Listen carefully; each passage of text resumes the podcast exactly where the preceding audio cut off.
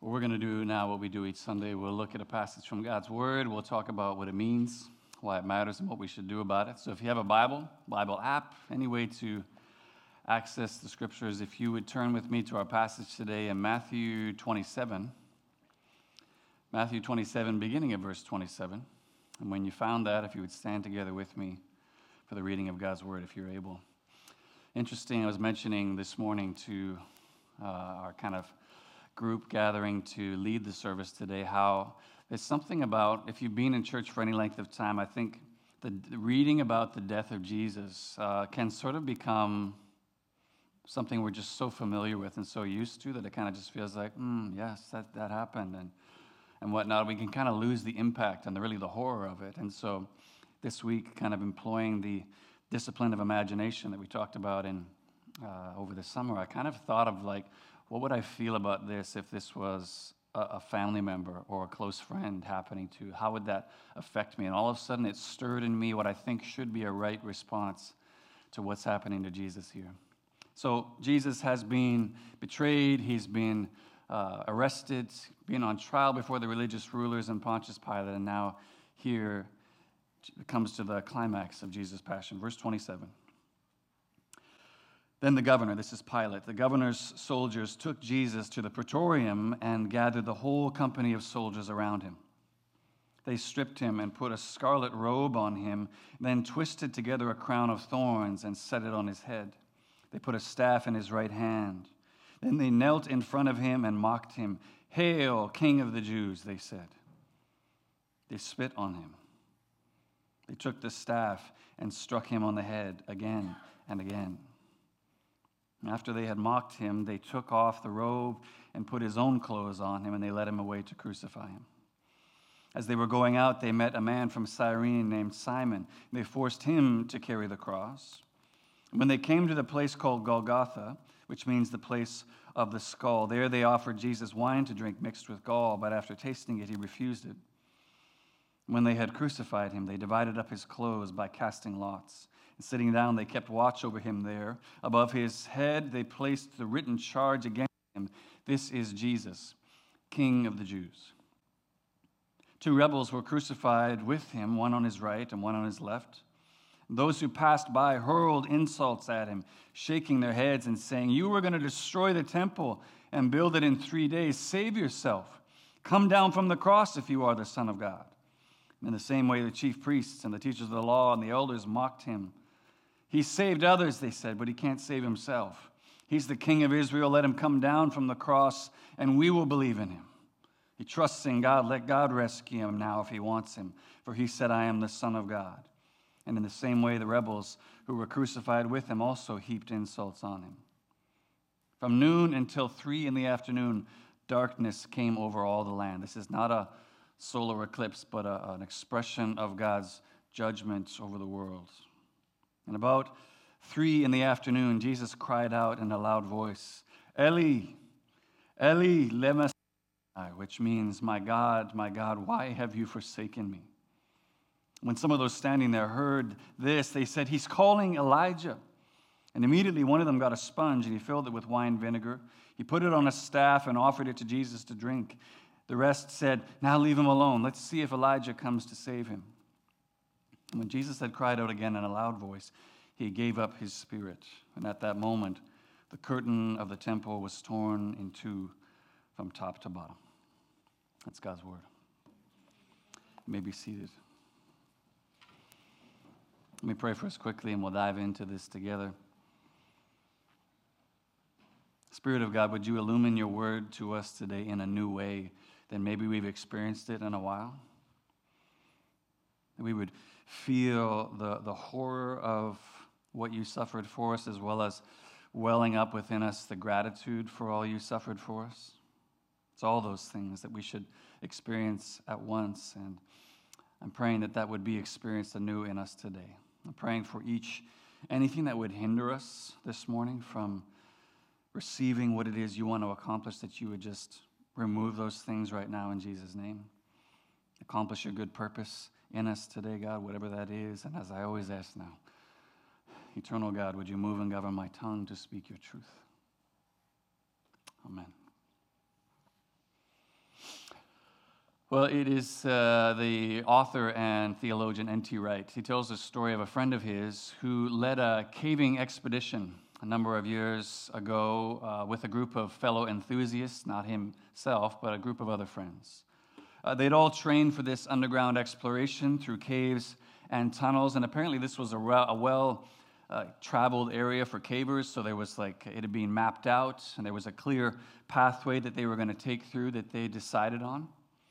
However, after some miles underground, they came to a place where this friend believed that there was an as yet unmapped, uh, undocumented way through the cave that would involve going under the water uh, to get to the other side where they would come up to what he believed was a, a continuing tunnel that went through. I mean, this is the reason I don't do caving. If you want to like combine two of my greatest fears, claustrophobia and fear of drowning in one, let's just package them together. Anyway, um, this is what they decided to do, or at least he had this in mind. But as you can imagine, this kind of suggested detour was not really well received by everyone. Didn't think it was a super great idea to, to do this. Uh, they said, quote, it was a stupid idea. Uh, there was no maps no charts to indicate that there was a way through. They might go down into the water, they said, and simply drown while trying to find the way forward. Others in the group got angry at him, uh, questioning, like, what right did he have to put everyone in such danger just because he had a dream of finding a new way through this cave? And if you can just imagine yourself in these circumstances for just a moment, this must have been like a, a really challenging, hard situation for this friend to be in because no matter how convinced he was that there was a way through here, I mean, was he really going to risk the safety of his entire group just to prove the point? There must have been a really strong temptation in his mind at this point, anyways, to turn back and, and abandon this new pioneering path. Well, eventually, he says, right, he realized that there was only one thing to do. He would have to go through himself and find the way and then come back and take them with him, which is what he eventually decided to do. Uh, uh, with some looking on in silent concern as he submerged under the water, while others actually laughed at him. Those who had objected, they said, Either you're going to come back soaked and defeated, or you'll drown and won't come back at all. That's what happens to people who think they know too much and discover too late that they don't. Well, uh, thankfully, uh, he did actually end up finding a way through and eventually brought the others, including the grumblers, through to the other side. But as Wright insightfully points out, this was very likely exactly or very much like what Jesus experienced as he pioneered the way through death and out the other side, which he knew was there, but which no one else understood. Which is what I want to look at together in our time in this passage today as we round out what is going to be some of the last messages in our series through Matthew's Gospel entitled Kingdom Come.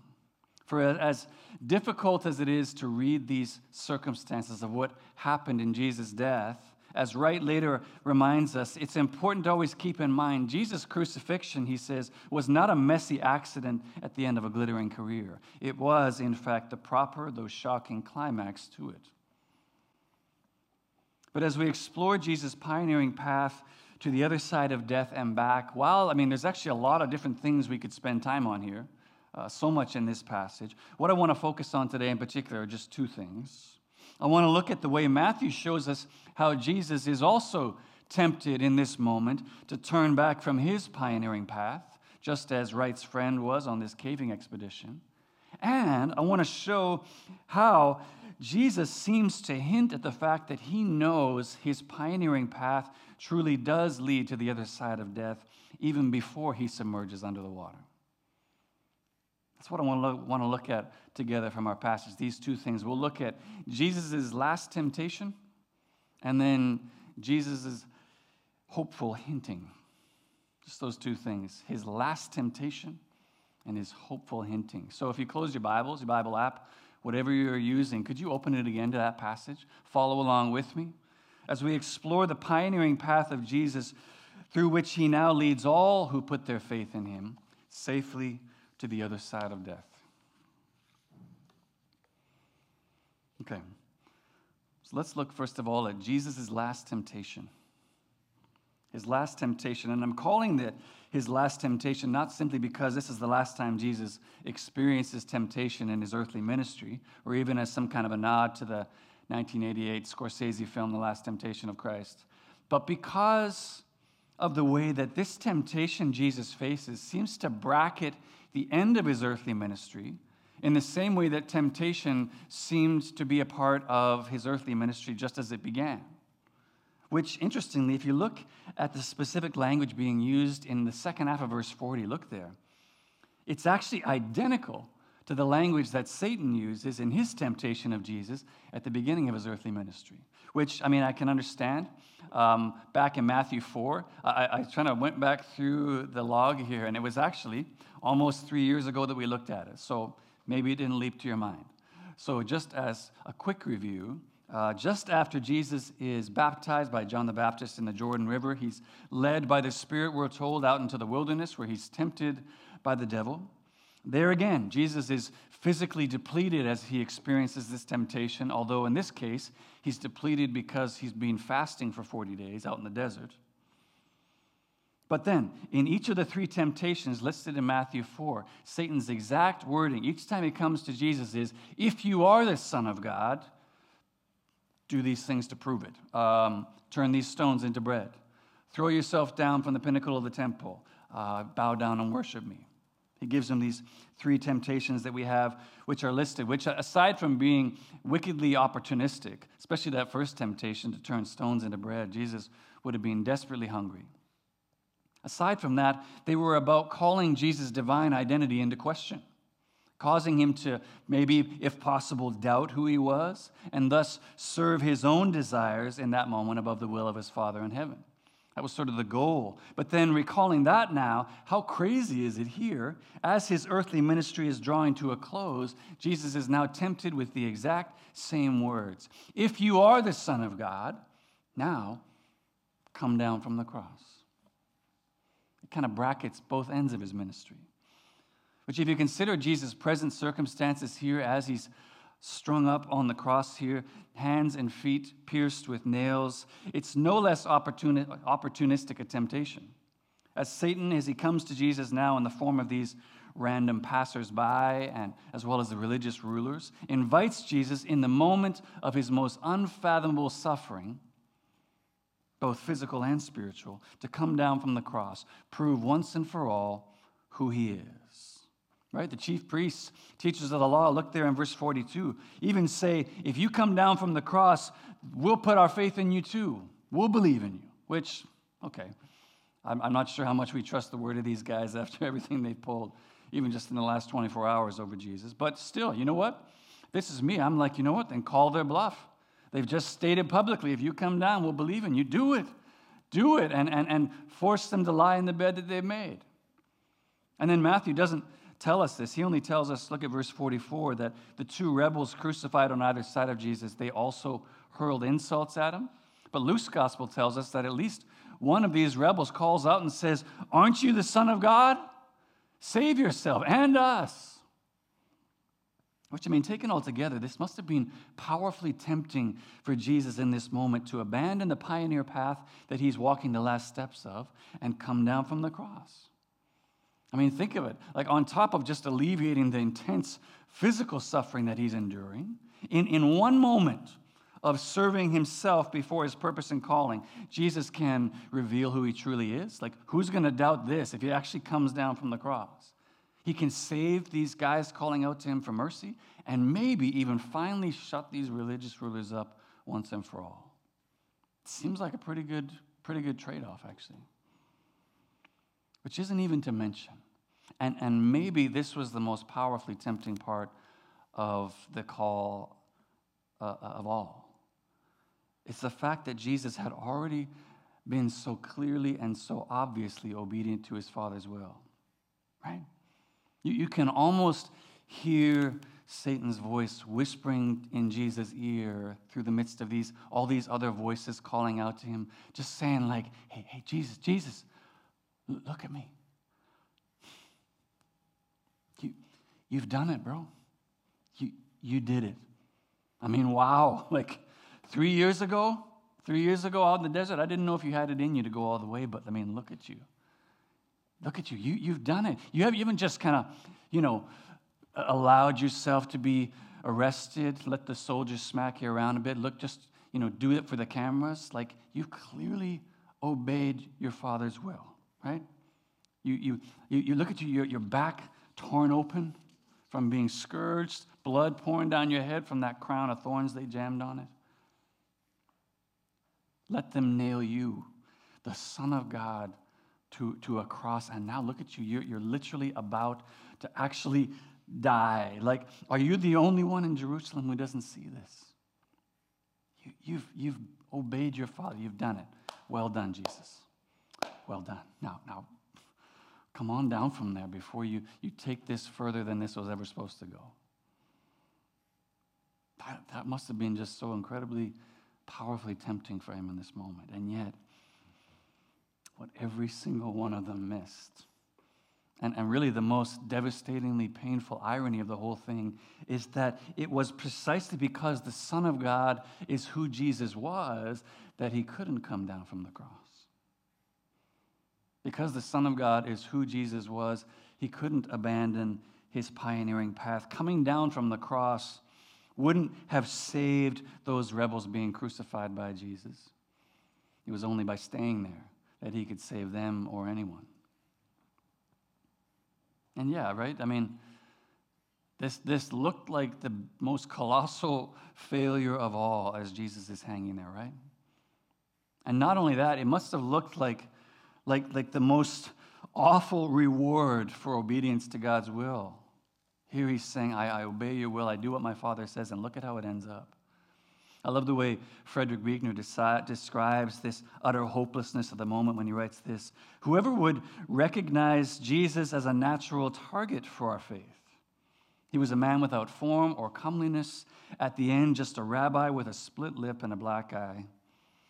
The one for whom the ages had longed, this Christ gets beaten up so badly and executed so derisively, he ends up looking less like a king and more like a joke and King of Kings, in three languages tacked over his head of this mangled man, assures that nobody will miss the joke. And if we're being completely honest, I wonder how many of us in here would confess that we have probably at least have some sense of the temptation that Jesus felt in this moment to abandon the pioneering path, too. We know what it feels like to feel tempted to abandon the purposes that we feel called to and serve ourselves in a moment because despite your faithfulness, okay, no, maybe not perfectly like Jesus, but the best you knew how, maybe you too have felt abandoned by God. Like strung up, sold out, left to rot without a friend around you. And like Jesus, you too have prayed, My God, oh, why have you forsaken me? Is, is, is this my reward for obedience to you? Really?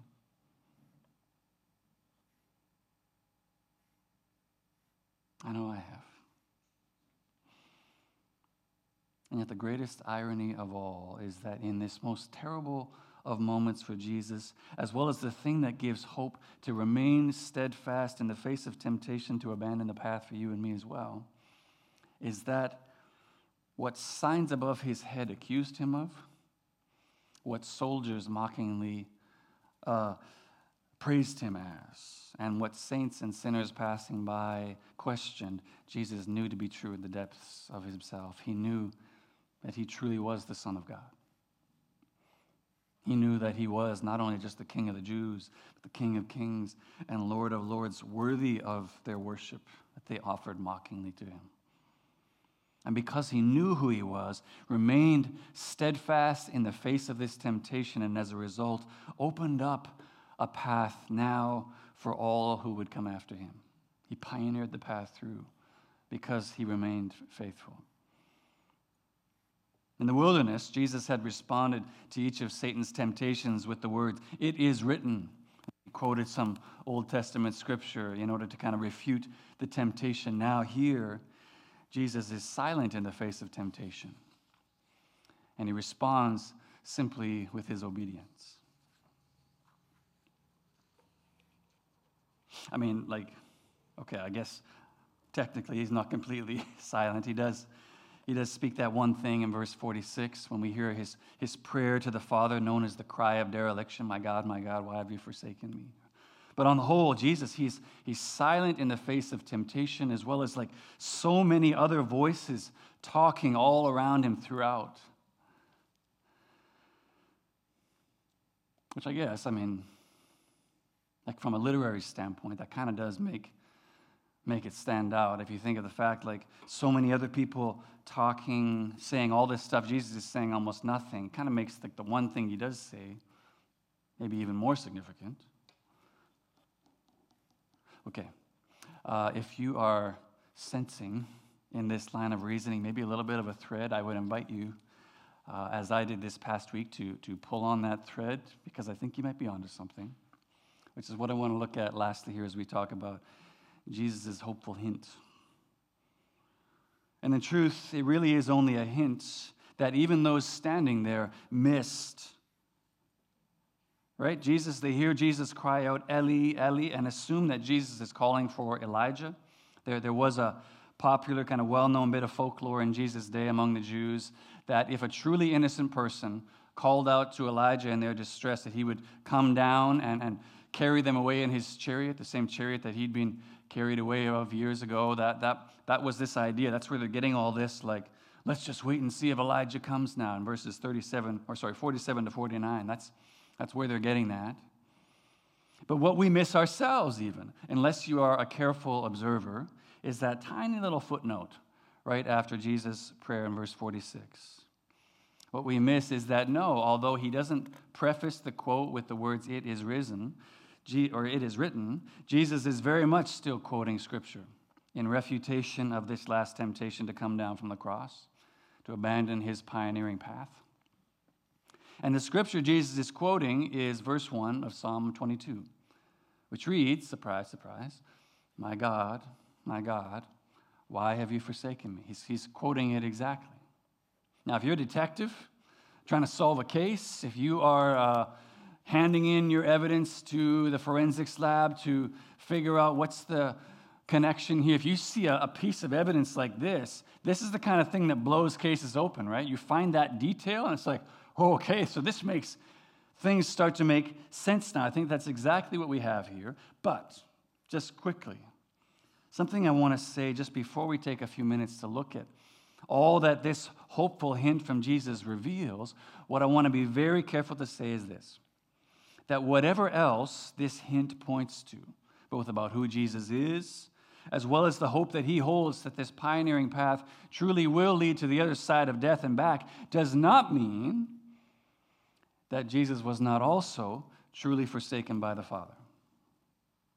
I think we need to say that as well. He's not like he's quoting scripture, but he is also asking, Why have you forsaken me? Now, how does that work? We, I don't know. Uh, it's, it's, a myst- it's a mystery to us. It's something that we can't fully grasp in our human finite understanding how Jesus can remain fully God, the second person of the Trinity throughout, and also be forsaken by God at the same time. We don't know. We don't know. Don't come after me after the service or email me this week. But how could Jesus? I'm going to answer you the same way. We don't know. We'll find out one day. What we do know is that the Bible affirms both are true that, that ontologically speaking, in the nature of his essence and being, Jesus is fully God and therefore can't stop being God. And that Jesus has to be truly forsaken by God or he hasn't truly borne the penalty for our sins, which is separation from God. Bible affirms both, but I just needed to say that before jumping to Psalm 22, or it would be easy to see Jesus quote as like a signpost pointing to something else and not also a divine reality that he's experiencing in the moment. It's both. Okay, but understanding that now, we can kind of follow the breadcrumbs, if you will, to Psalm 22 and, and, and see what it is that Jesus is talking about here. Because as I understand it, by quoting just that one verse, he wants us to go there and, and read the rest of what's going on, right? He's not just quoting that so they could say, oh, that sounds familiar. I've, I've heard that. He, he's saying, go there and, and read what else you're going to see. So let's do this. We're going to follow the breadcrumbs to Psalm 22 and read a bit more. So listen to this and, and think about it in, in light of everything that we read in Matthew's gospel. This is crazy. Psalm 22 My God, my God, why have you forsaken me? Why are you so far from saving me, so far from my cries of anguish? My God, I cry out by day, but you do not answer, by night, but I find no rest. Yet you are enthroned as the Holy One. You are the one Israel praises. In you our ancestors put their trust. They trusted in you and you delivered them. To you they cried out and were saved. In you they trusted and were not put to shame. But I am a worm and not a man, scorned by everyone, despised by the people. Listen to this. All who see me mock me. They hurl insults at me, shaking their heads. He trusts in the Lord, they say, let the Lord rescue him. Let him deliver him, since he delights in him. Do not be far from me for trouble is near, and there is no one to help. Many bulls surround me. Strong bulls of Bashan encircle me, roaring lions that tear their prey open their mouths wide against me. I am poured out like water. All my bones are out of joint. My heart has turned to wax. It has melted within me. My mouth is dried up like a potsherd. My tongue sticks to the roof of my mouth. You lay me in the dust of death. Dogs surround me.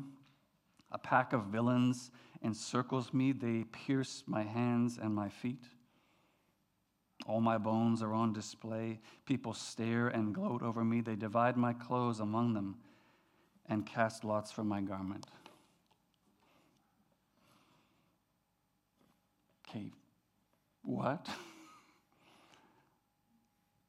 what? How, how, how is that even possible? It's literally like David is writing a POV from the cross and describing all the things that are happening real time in Matthew's gospel. How is that even possible? And it's confusing, right? We, we wonder how he's doing this because if you've, it's not just that the two accounts are so identical, like that's creepily the same. And yet, if you read the Psalms before, you know that most of them are written from the psalmist's firsthand experience, something that happened to him, good or bad, and he's describing it and describing it in these prayers. And so we see Psalm 22. This is a psalm of David. And so we read that, we're like, okay, I'm flipping through 1st and 2nd Samuel, flipping through, flipping through the Chronicles, like, and saying, okay, when did this ever happen to David? When were his hands and feet pierced? When uh, did people cast lots for David's garments? Okay, you don't need to look there. The short answer is it didn't. That, that, that never happened. So, what's going on? Well, I think what it means is that what David is doing in Psalm 22 is he's stepping outside of the role of a psalmist, reflecting on what God has done, and into the role of a prophet describing something that God will do at some point in the future. This is one of the rare things about Psalm 22. It's not describing his experience, it's prophetically pointing forward to something that will happen. But here's the thing understanding that now, that this is what David is doing, he's operating in a prophetic role. Listen to what he goes on to write in the remainder of the psalm. Start in verse 19. But you, Lord, do not be far from me.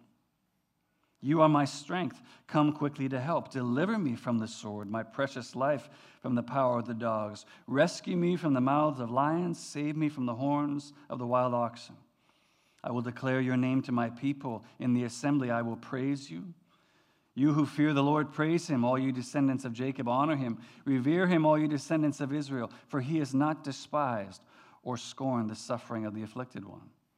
He has not hidden his face from him, but has listened to his cry for help. From you comes the theme of my praise in the great assembly. Therefore, those who fear you, before those who fear you, I will fulfill my vows. What we need to see is that Jesus has all of this in his mind as well when he's referring to Psalm 22. Not just those connection pieces, but the rest of it too, right?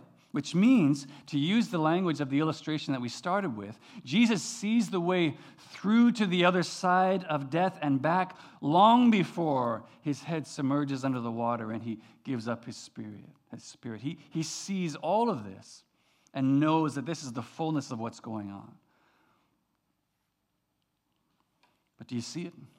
Unlike Wright's cave exploring friend, Jesus is not investigating a theory. Right? He's not testing out a hypothesis or exploring a potential way through the curtain of death that has kept mankind separated from a holy God ever since the Garden of Eden. Jesus is, like we said last week, he's keeping the promise that was made in the garden the very moment we lost relationship with God. Crushing the head of the serpent in his death by giving his life as a debt canceling, wrath averting sacrifice on our behalf, so that from this day forward, as Jesus tells Martha in John 11 at the death of her brother, Whoever believes in me, even though he die, yet shall he live. He's, he's pioneered the way through death and out the other side. And on top of that, as we see in the tearing of the temple curtain, this, this boundary that up until now had signified a complete inability of sinful mankind to be in the presence of a holy God, when that temple curtain is torn from top to bottom, we see that not only does Jesus' death remove the penalty for our sins, but the sin that separates us from a holy God itself. The thing that, that, that kept us separated from God, canceling the debt of all of our promise breaking and crediting his perfect promise keeping to us. Which means he's also pioneered the path into God's presence for us. That's the author of Hebrews says in Hebrews 10. Therefore, brothers and sisters, we have confidence to enter the most holy place by the blood of Jesus, by a new and living way opened for us through the curtain that is his body. Jesus had all of this in mind as he hung there from the cross, and I believe then reveals it to us in refuting this last temptation by quoting Psalm 22. That's what he wants to point us to. Which, no, like doesn't for a minute mean that, that all the devastation that Jesus has to endure in the moment in order to keep that promise isn't real, that that's not happening too. No, Jesus is in utter agony at this moment physically and, and I think in particular spiritually, as he bears a weight that none of us could even fathom. As the sinless Son of God takes the wrath against the sins of the entire world upon himself. And yet, I think it's the knowledge of this. That is both who he is as well as all his death is accomplishing. I think this is absolutely, undoubtedly, what Hebrews calls the joy set before him. This is, with this knowledge, this is what enabled him to endure the cross and despise its shame.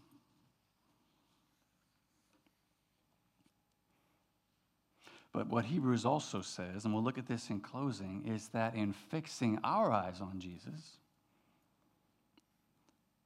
who Hebrews calls the pioneer and perfecter of our faith, we're enabled to run the race that's marked out for us now with the same perseverance ourselves.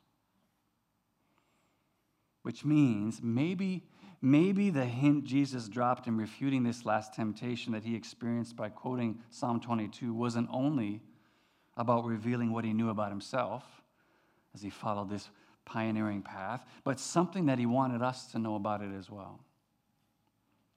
Whenever following him seems like an equally catastrophic failure.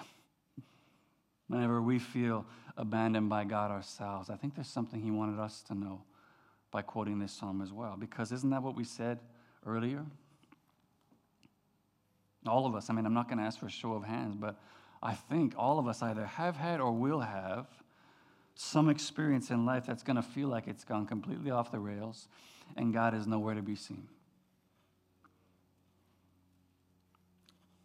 I think most of us can recall a moment like that.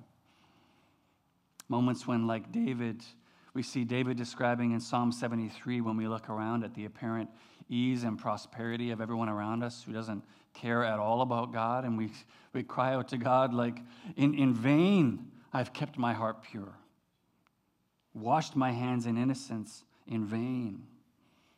And like Jesus, the temptation in that moment is to abandon the path and turn back to what feels safe, what feels familiar, numbing, controlling, escaping, hiding.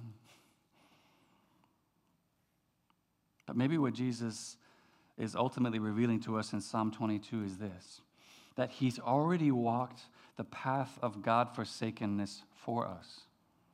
He's saying, I've already walked that path for you, so none of us will ever have to walk it again. Yeah, yes, Jesus says there's going to be times, absolutely days, where you'll still feel forsaken by God. Times when it feels like the reward for obedience is only suffering and misery, and yet you aren't and it isn't. Why? Because, as Keller so masterfully puts it, Jesus is the only person in human history who's ever been told by God, You're going to be completely, perfectly obedient to me, and the reward for that is that I'm going to forsake you. Jesus is the only person in history who's ever been told that. And yet, because he was told that, and because he experienced God forsakenness as the reward for his obedience on our behalf, he can now assure everyone who puts their faith and their trust in his saving work on the cross that they will never truly experience that themselves. It will feel like it, but you'll never truly be forsaken by God ever. I think that's what Jesus was also revealing, both in quoting Psalm 22 as well as in the tearing of the temple curtain in 2 as well. I think in all this, Jesus is saying the way to God is now open, is open again. I've pioneered the path for you. And by fixing your eyes and your faith and your trust on me, you're going to be enabled now to run the race marked out for you with perseverance until that race is complete. And I lead you safely through to the other side of death to enjoy my heavenly reward for all time. For we do not have a high priest who is unable to sympathize with our weakness, as Hebrews also writes, but one who has been tempted in every way as we are, yet without sin. So let us then, with confidence, draw near to the throne of grace that we may receive mercy and find grace to help in every time of need. He's made the way. He's pioneered the path for us. May we take it today. Amen.